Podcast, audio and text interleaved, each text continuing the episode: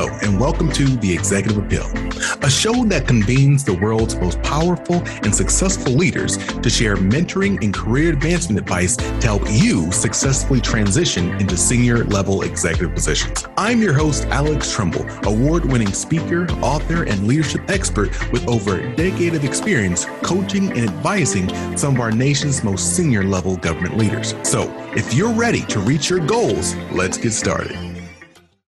Hello, everyone. This is Alex Trumbull, and today, today is a good day. See, today's guest is Dr. Alan Constantian. Alan served as the Chief Information Officer for Account Management at the U.S. Department of Veterans Affairs, which is the second largest federal agency, only after the Department of Defense. That's huge. So, how are you doing today, Alan? I'm great, Alex. How are you? Again, I am fantastic now that you and I are on the line. Um, you know, I, I try to just give a quick introduction of who you are. Do you want to just get maybe a few seconds or a few minutes on, you know, who you are, what you do, or what you did, um, just for a little context? Um, I'm Alan Constantian. I was born that way. I still am.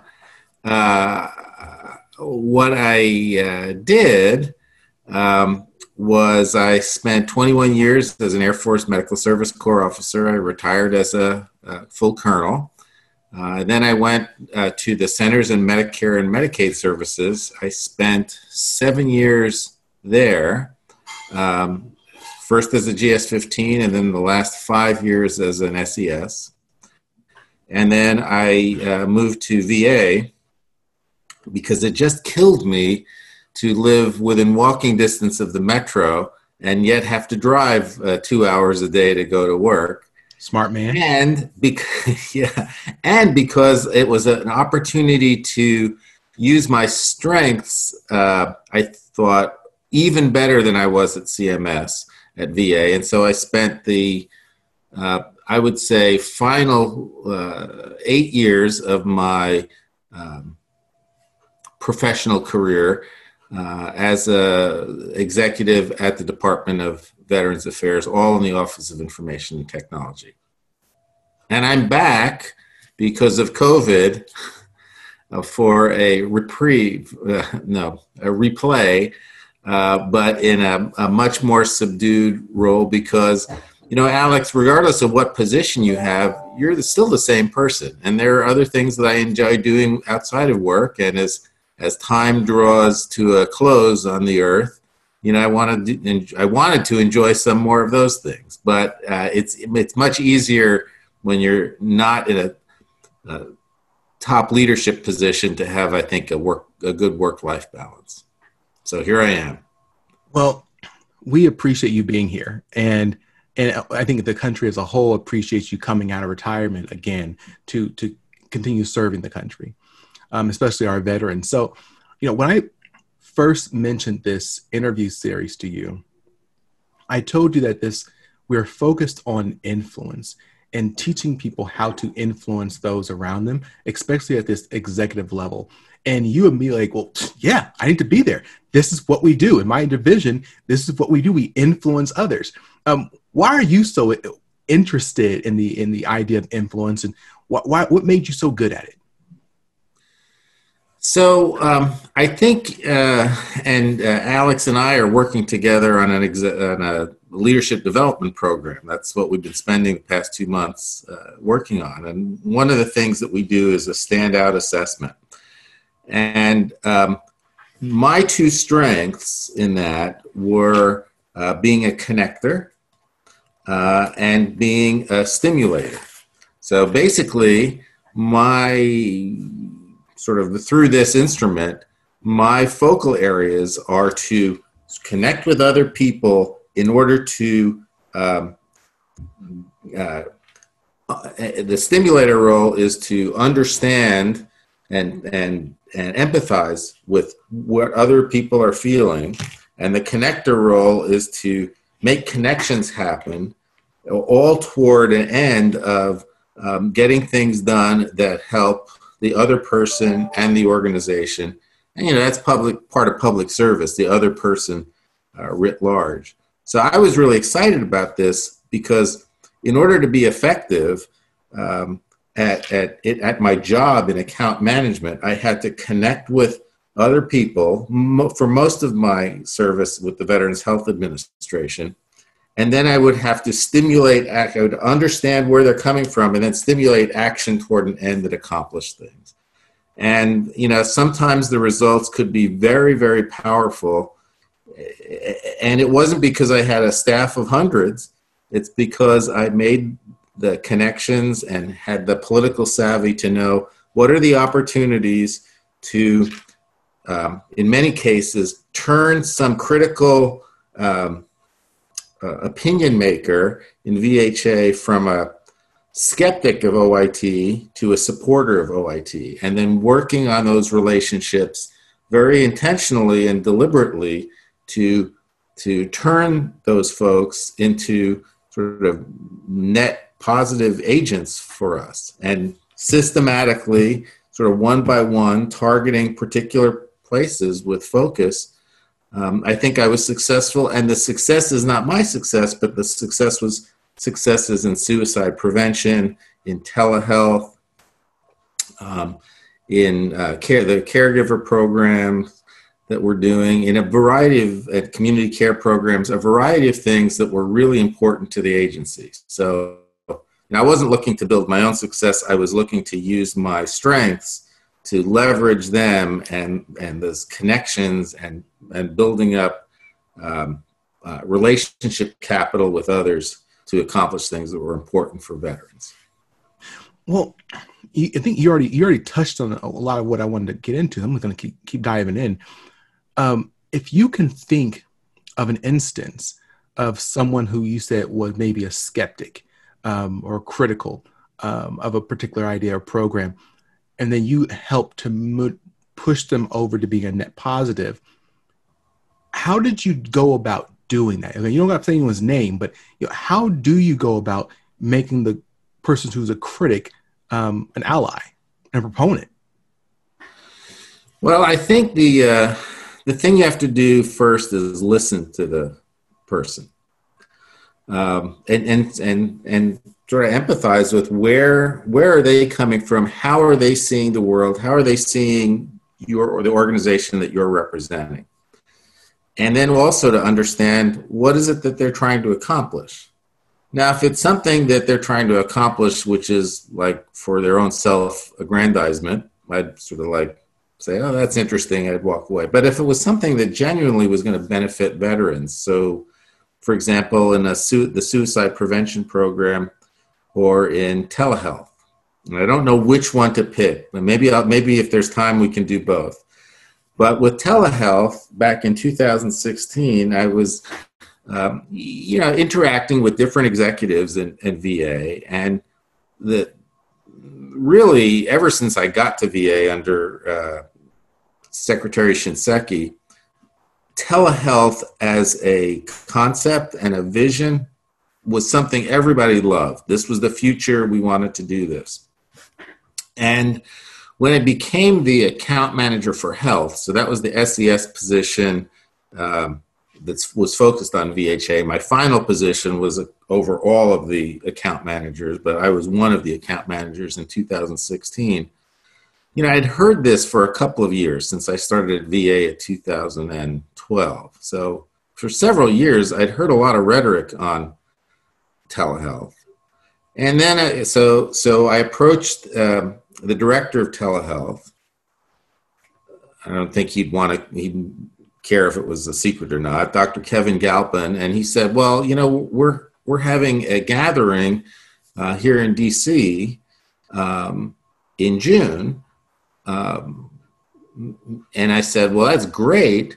Maybe we could come to the last day and do some sort of strategic planning on terms of you know wh- where where you are and where you want to get to. So we we did that. We did some studying, and we came to find out that with all the rhetoric, there was absolutely no money put toward development and expansion of telehealth. There were a couple of small scale projects, mm-hmm. but nothing else. So it was a vision without any kind of resources.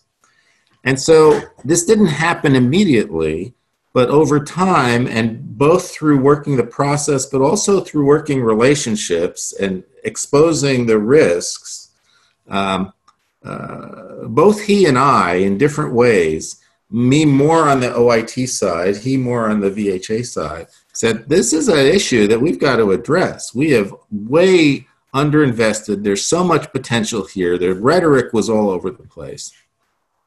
And uh, so we basically in 2018 and 2019 started a program to expand telehealth capacity across the board at all 1,000 plus VA points of presence. So it was at, at least at a satisfactory capacity. And when I came back, I want to tell you, Alex, when I came back, uh, one of my first emails was back to Kevin, and I said, gee, Kevin, I'm sure glad that we uh, we got together and collaborated. I don't know how we would have overcome this uh, telehealth work mm-hmm. without having you know put the time in and invested. And now it's coming to fruition because everybody was using telehealth. I mean, people were still going to the medical centers, but telehealth was widely used. Um, and he said, "You should." He, he completely agreed with me. He said, "I don't." Know what we would have done without the partnership that got the results that we had. So we were ready in 2020 when COVID hit. So that's uh, that's one example. I have another good example if there's time, but that's one example of collaboration that was very sort of effective and had a, a, a very important outcome because I do not know where we would have been in 2020 had that meeting in 2016 not taken place and so and the incremental work working both relationships and the process mm-hmm. to get the attention of of leaders who then were able to fund the expansion of telehealth. It was part of our joint business plan in 2019, and systematically, uh, we had the money. Things got turned from red to green uh, with respect to telehealth availability. Well, a few a few things. One, I love that story, and I think it does highlight the world that we're in now, as well as the world, I think it's how, how it's always been, but how we're moving forward. We can't wait until we need something to start working on it. You can't wait till you're thirsty to start digging the well. Um, and what you did was you prepared the VA, um, what two plus years early, so they could deal with this challenge, and all uh, because you, you spent the time, the energy, and the effort. So I want to make sure I'm, I'm highlight, highlighting that. Well, and to your point, though, I think how did you decide? I think a lot of people believe that these are my toys. I'm going to play over here. Those are your toys. You play over there. I'm busy. I have my own resources. How to partner to collaborate with him? It took time. It took effort. It took resources. How did you know this was what a, venture worth investing your time and resources? I'm sure you had other. Well, you know, well, I, have been involved in healthcare in various aspects for you know my entire professional career, and so I, you know, in the military, I was not always an IT person. I was in healthcare operations, you know, working medical supply and resource management and different uh, patient administration activities. So after that amount of time, you kind of have a sense of especially if you're in the technology area, you have kind of a sense of this is going to be a game changer. Um, I need to get behind this. And it was sort of clearly signaled by leadership that at, at least, um, at least from a policy perspective, leadership was all behind this. But it took, you know, getting into the books and seeing, you know, he was expressing frustration and i was looking at the it books and i said well the process has never gotten you any money um, for and here's the here's the amount of money you have in 2017 18 19 for development and they were all goose eggs.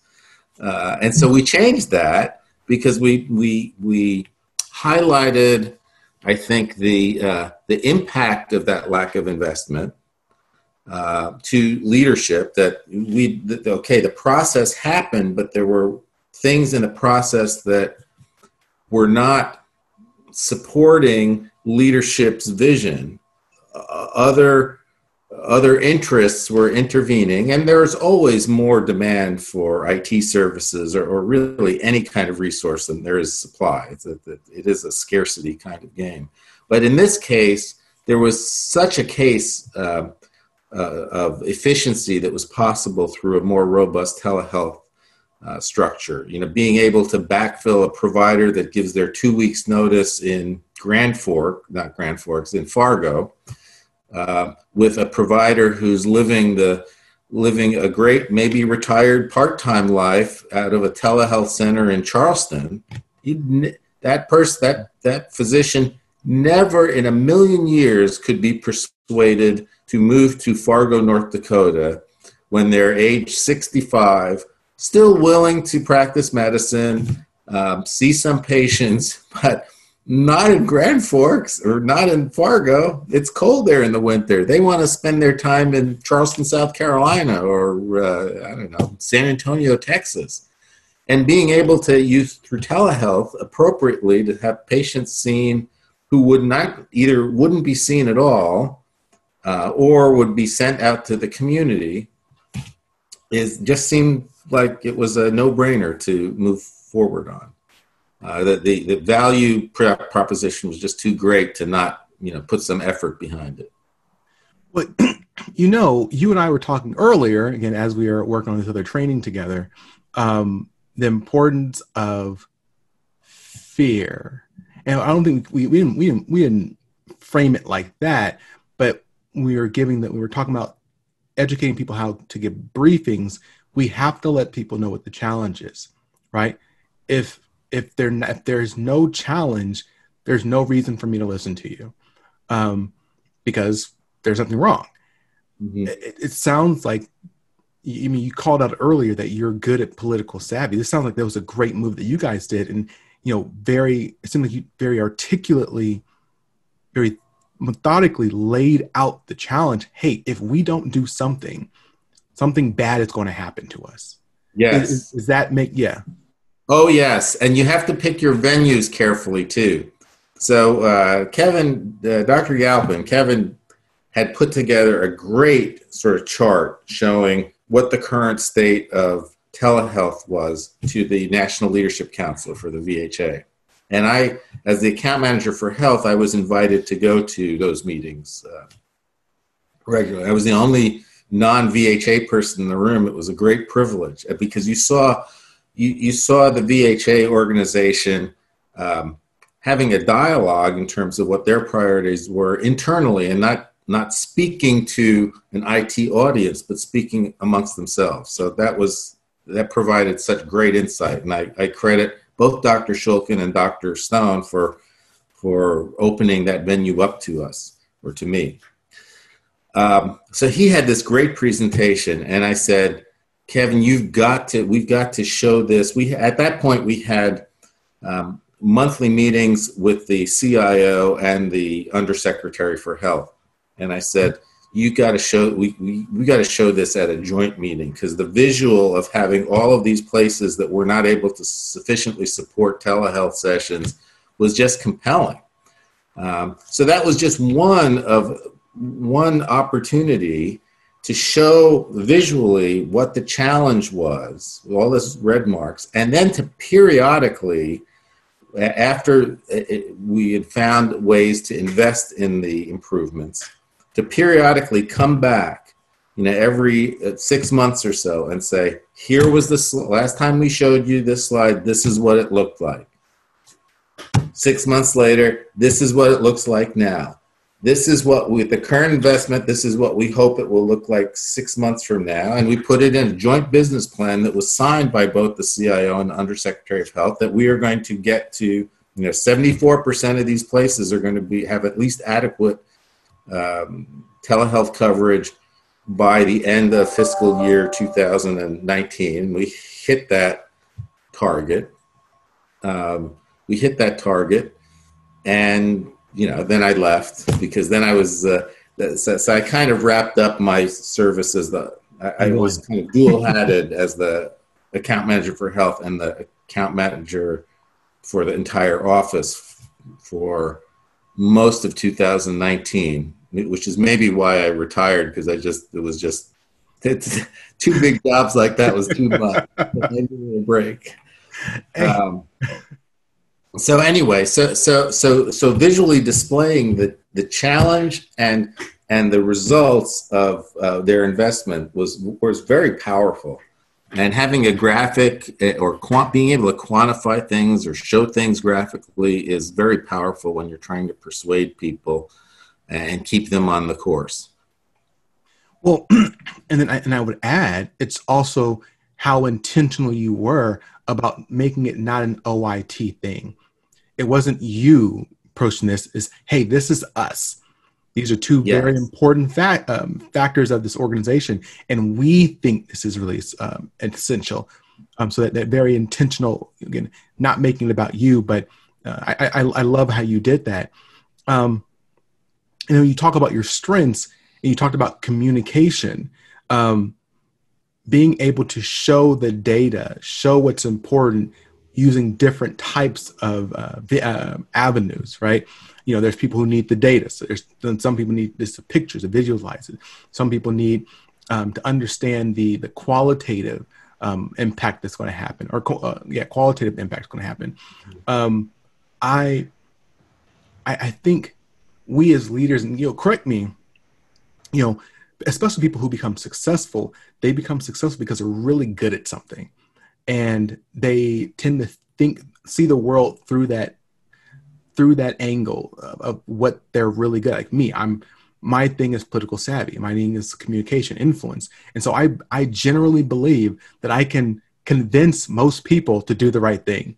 Mm-hmm. um, and so i look at every problem like that whereas other people look at the same exact situation and say no no no this has nothing to do with influence. This has to do with x y and z instead. Um, so how do you and I assume that you've thought about this, but um, how do you also account for the different types of um, of styles when you're trying to influence those people? Like, you know, you may have a, a particular way of doing things or looking at things. How do you make sure that you're not only paying attention to a problem the way that you see it? Well, I think you have to know what your strengths are and what what they're not. And so, um, you know, so there's two ways of approaching that. If it's a really important problem, but you know you're not the person that that can solve this, you bring in the right people who can solve it.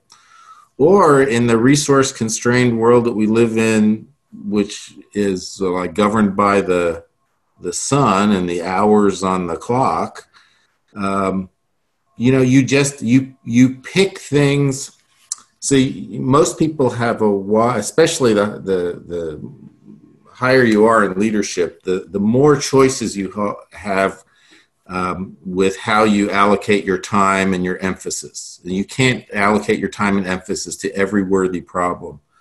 So your choices are either try to get somebody else who can address that problem, whose whose um, capabilities are well suited to addressing that problem. That's one approach. And another approach, and they're not exclusive approaches, is to tackle those problems that you know that you are you have the gifts to be able to solve. Um, and so, with the with the the suicide prevention work and with uh, with the telehealth work, those were things that I knew that I could make a difference with the limited time, discretionary time that I had, because we all have to do performance reports, evaluations, mm-hmm, our mm-hmm. schedules are crowded with meetings.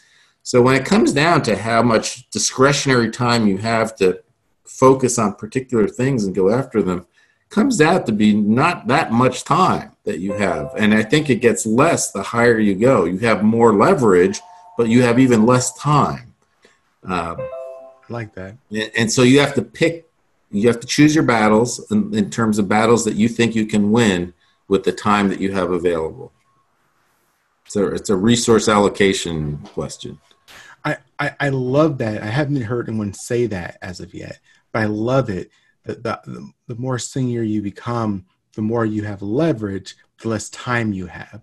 Um, and so to be very intentional with the where you allocate your most powerful, most important resource, which is your time. Right. Um, the less discretionary time you have. We all have the same amount of time. Yeah. But yeah. it's uh, you know if if your time from you know uh, which is where it was getting for me was from eight till five was you know if I had a half an hour with not a meeting scheduled in there and, and most of those were not meetings that I scheduled. Uh, the, the ones that I scheduled were meetings that I thought you had to have as a supervisor, which is, you know, if somebody's going to be working for you, you ought to be able to, you know, find 30 minutes every couple of weeks to be able to check in with them one on one to give them some back feedback, give them, you know, unfettered access to you and so, so, so yes, I imposed those meetings on myself, but those were necessary. But the, most of the meetings were meetings that were placed on my schedule because of my position. So the amount of discretionary time I had was very limited, and often evenings and weekends. So you know, I talked to other um, senior level leaders, and some of them want to have a a pet project, something that's important to them, but they mm-hmm. feel like they don't have the discretionary time every all their time is filled by the responsibilities, the mandatory responsibilities of that position.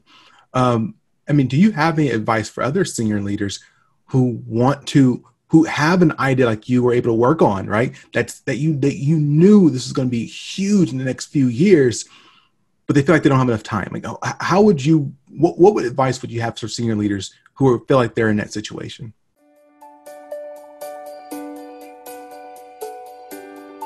Federal open season is over, but you can apply for WAEPA life insurance year round.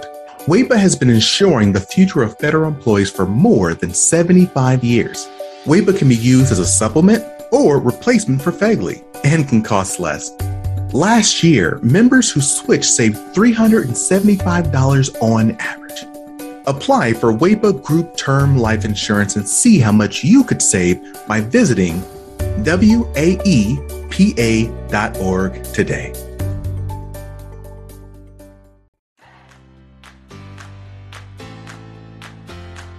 If you're a manager in the federal government, do you have Feds Protection Professional Liability Insurance? Because if you don't, you need to get it. Having a Feds policy means that you will be protected against any professional capacity lawsuit administrative action, or criminal investigation arising from actions taken in the scope of your employment. This insurance is a must have for federal managers and starts at just $290 a year.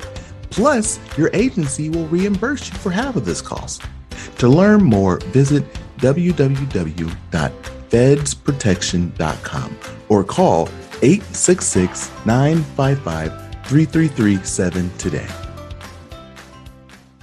Um, I would say often there is uh, there are things that you you can delegate safely to others, and part of you know your responsibilities of leadership is to um, to get things and sort of step away and sort of train the the, uh, the other people to pick up. And um, I think so. So just as much as you need to look at what are the opportunities and how do I want to spend my discretionary time you also have to be very aggressive about I want to give other people an opportunity to do things and feel like they own something, that this is my thing to own. Um, because, you know, everybody wants to own something. They just don't want to do little piecework. And, you know, people want to, um, you know, create the, uh, I don't know. People want to use a, a seam, uh, a tailoring example. People want to create the whole dress, or they want to, for a cook, would want to cook the whole cake. They don't just want to like beat the eggs. They, they, they want to, mm-hmm. you know, they want to be the owner of some something that they can be proud of. And so, you know, one way of doing that is, is sort of uh, you have to do what you have to do when you first come into a job, but once you've mastered that and you've understood it, one of the opportunities you get to make some discretionary time is to then take members of your staff who have promise and are the right fit for that particular challenge and bring them into it. Not just okay, here's this is yours now, see ya, but gradually bring them in, establish the relationships that you have with with the, the, the people, and then slowly fade out. And there was one person at GS14 who took the entire access issue, which was so big, scheduling and access, and it consumed my time and you know one of my deputies' times, like a lot. But you know, over a couple of years, we'd kind of had it under control, and we took a new employee and said, "This is going to be yours." And over the period of about three or four months, they were they got involved. We introduced them to folks. They were at the meetings. They ran the meetings.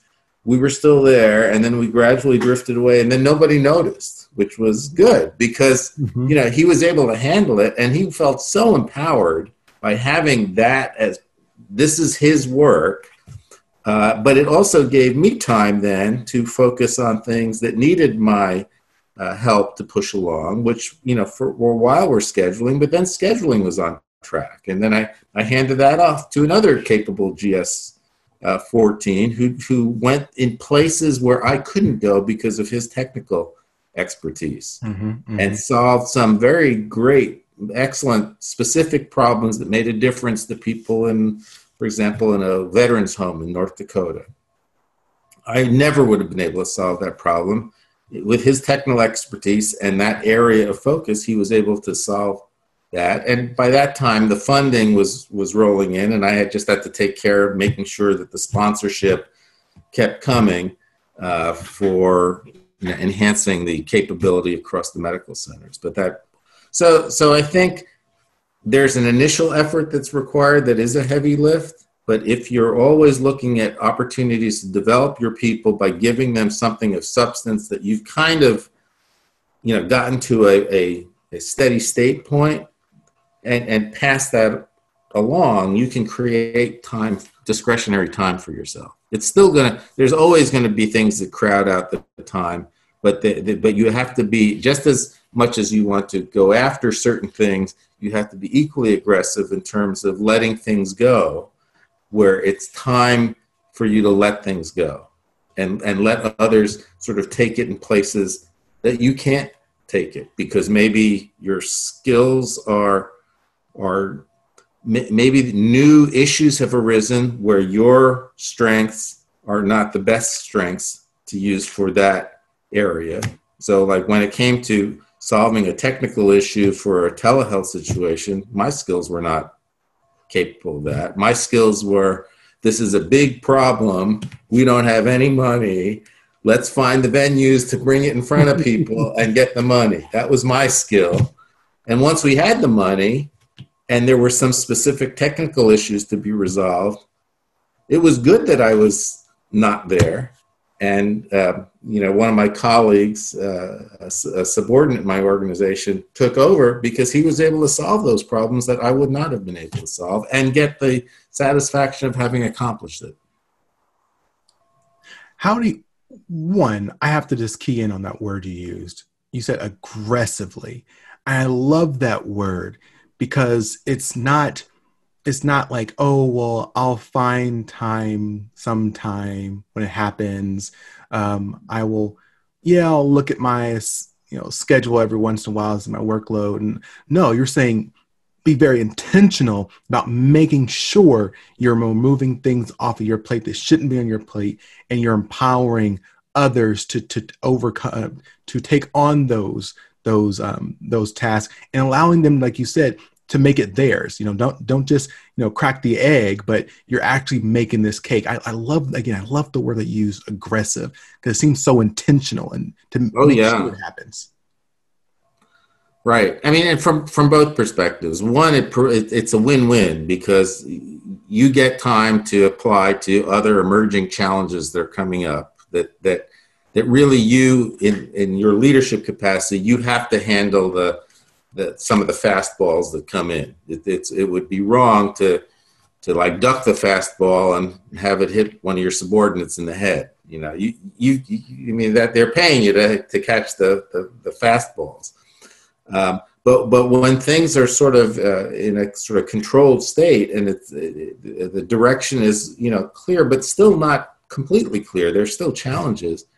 It's your obligation to uh, to to hand that off to somebody else because not only it saves you time so you can handle those the fastballs, the new fastballs that are coming, but it also gives them opportunities to handle important things, not just make work projects, but important things to the organization that have some success, but they still have not, they're not concluded, and they have opportunities to build upon the, you know, whatever foundation you may have and solve problems in different ways. And, and you know, that's part of the satisfaction of being a, a leader is that by doing this, then you develop the next generation of leaders who are able to handle the fastballs, um, as opposed to well, all I do is is uh, I don't know I, I, I beat the eggs. That's all I know how to do is beat the eggs. I don't know how to make a cake. Well, okay, so this cake is half baked. It's got all the ingredients in it. Now bake the cake. Mm-hmm. Well, I mean, you now literally just took me to where I wanted to go next is developing your that pipeline, those leaders beneath you. Um, you know, again, what the two things that you talked about, you were really good as is is those relationships and the political savvy. How did you go about teaching your again, like you know, you get your 14s and 15s On under you. How, how did you go about teaching them how to be more politically savvy? Well, I think you know in the the one-on-one meetings that I, I scheduled, and you know those are important meetings to me for, for two reasons. One, because sometimes, you know, it's hard to get the attention of, you know, a boss that's busy in uh, a senior role.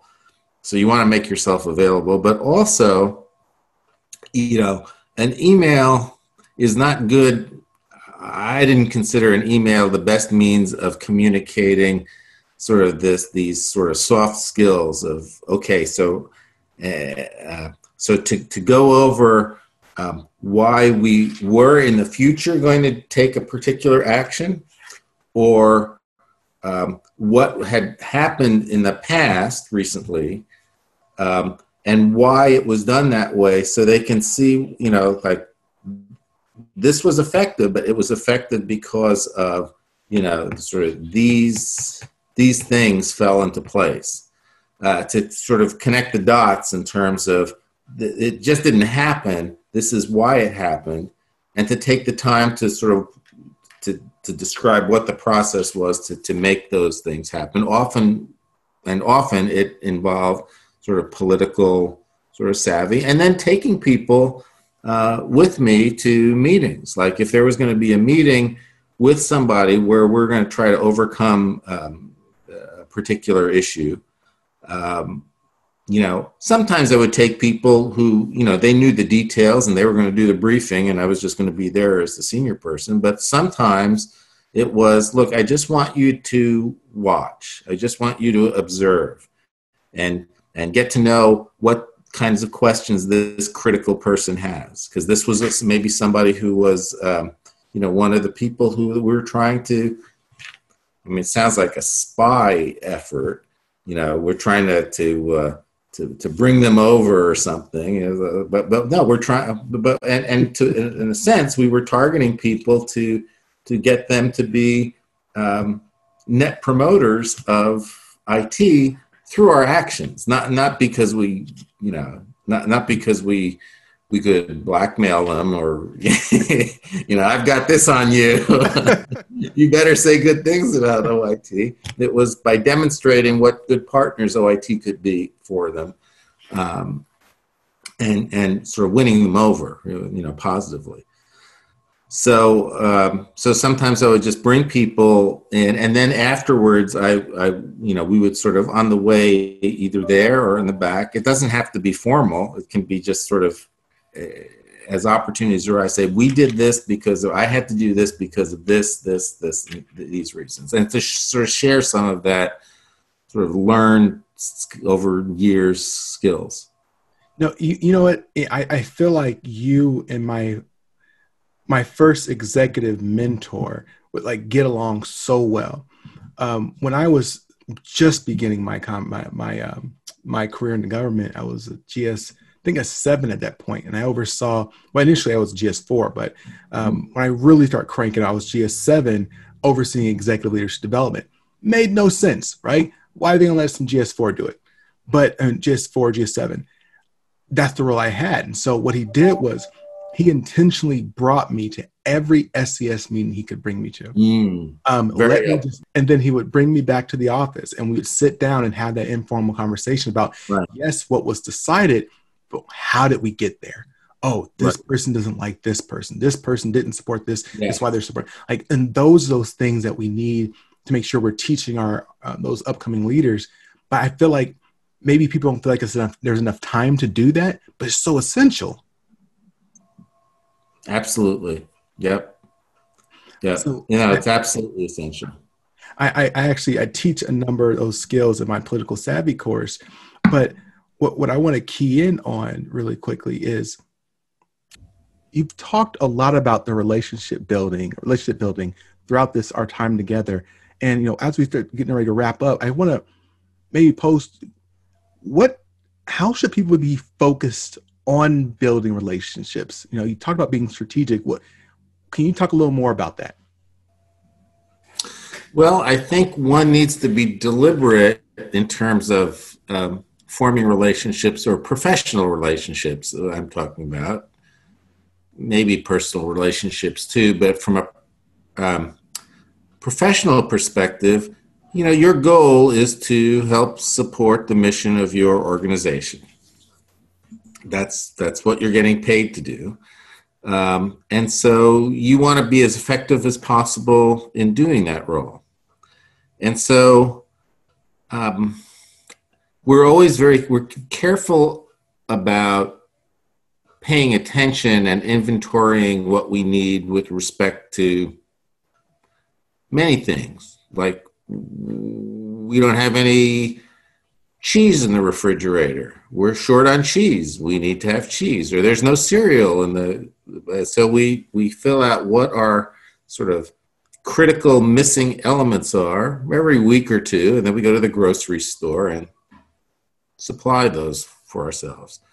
Well, what I'm arguing is that in terms of um, being politically savvy with respect to relationships, is that we also need to inventory what we have in terms of uh, relationships, both the quality of the relationships we have, but also the redundancy and the gaps of our relationships, and seek deliberately and thoughtfully to not worry so much about the redundancies. That's fine, but maybe not invest in all of the redundancies with the same amount of vigor. Pick out one or two in that area that all have the same information.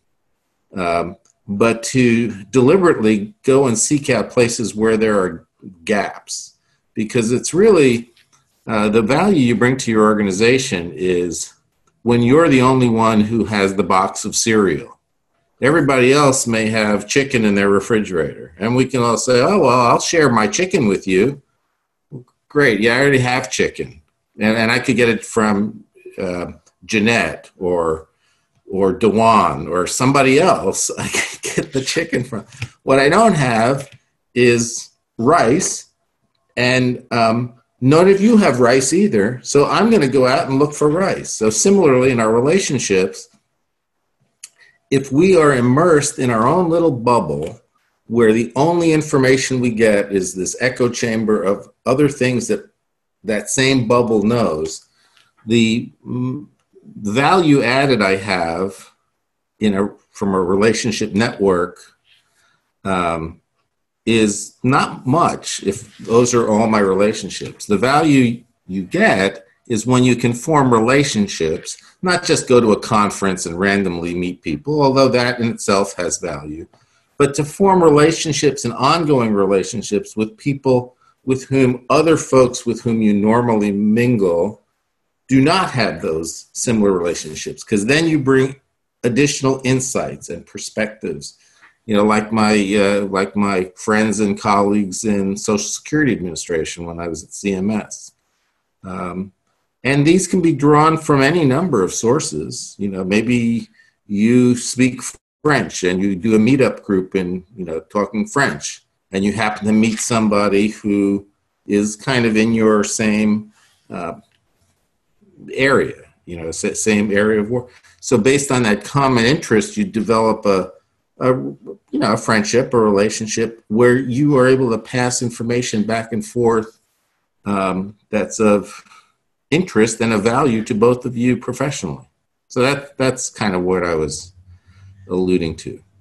And it made me feel like, you know, as you were sharing that story, it, it I think it underscores the point you were saying before about how much of an asset you were because you had a relationship um, that communicate information back and forth that no one else had.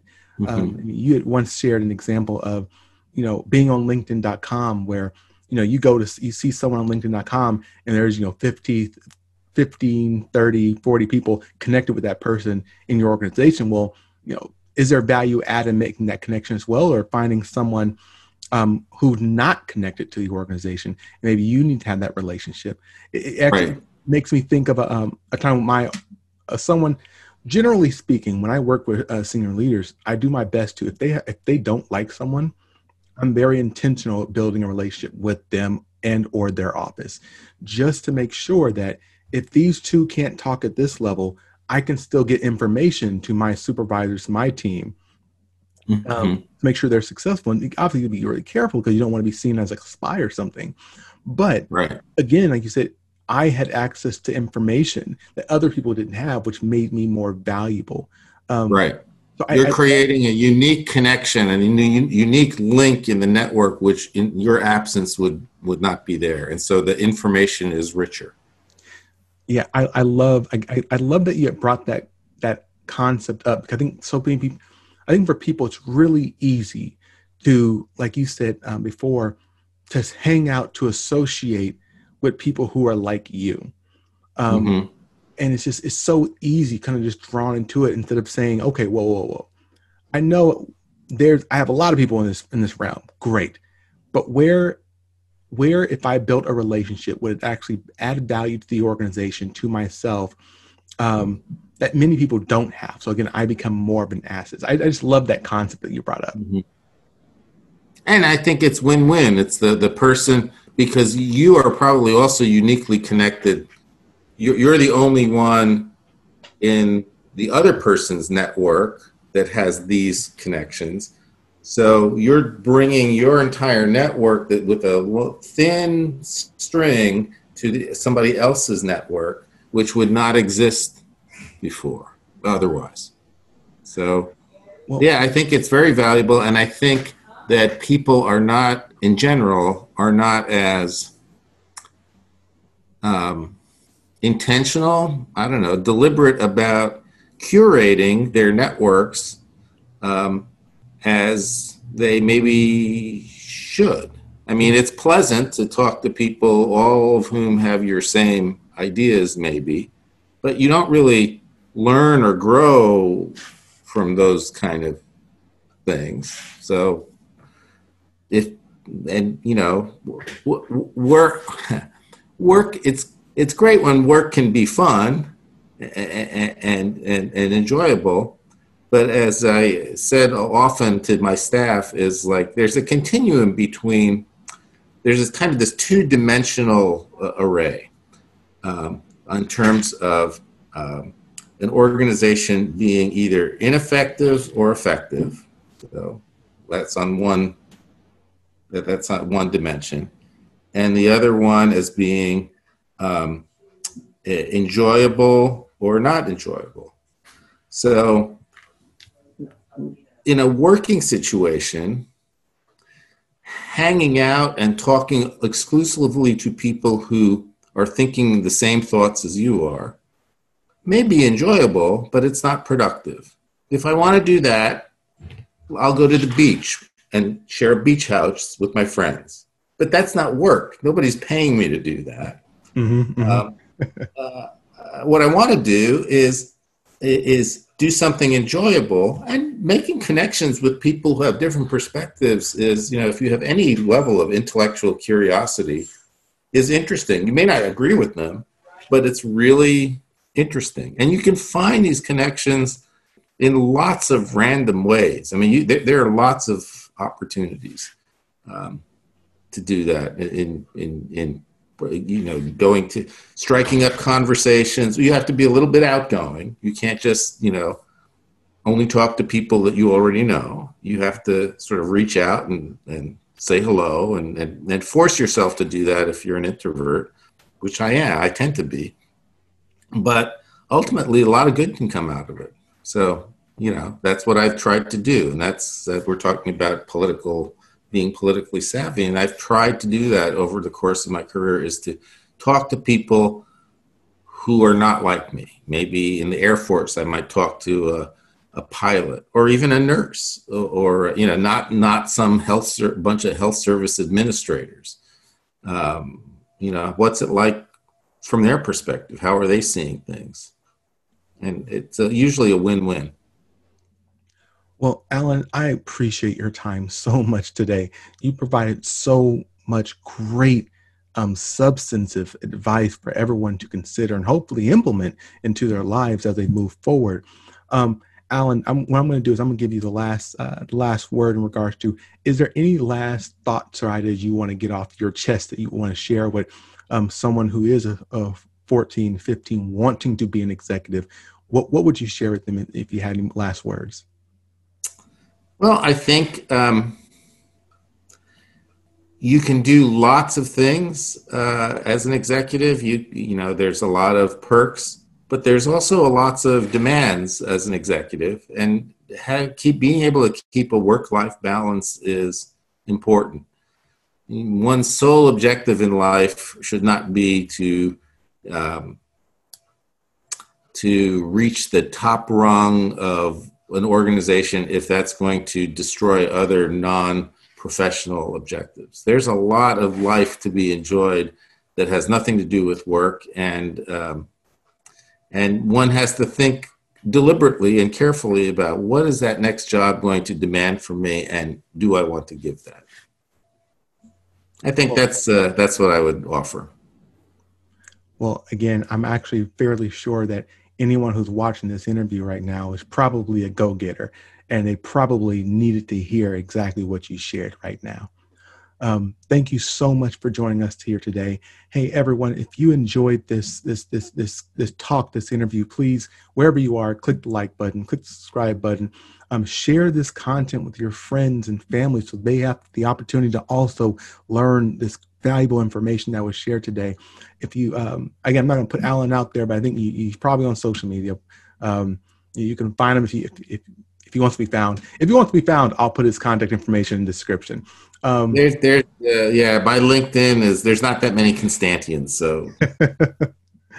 well, I, as I like to end every session I, I do, um, please, everyone, um, especially right now during COVID, stay safe, but also stay strong, stay positive, and definitely stay moving. Thank you, everyone.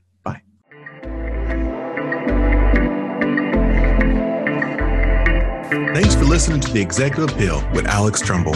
I invite you to follow The Executive Appeal wherever you listen to podcasts. Follow me, your host, Alex Trumbull, across all socials or via email for exclusive webinars, courses, and speaking engagements on continued topics of executive leadership. So until next time, stay strong, stay positive, and definitely stay moving.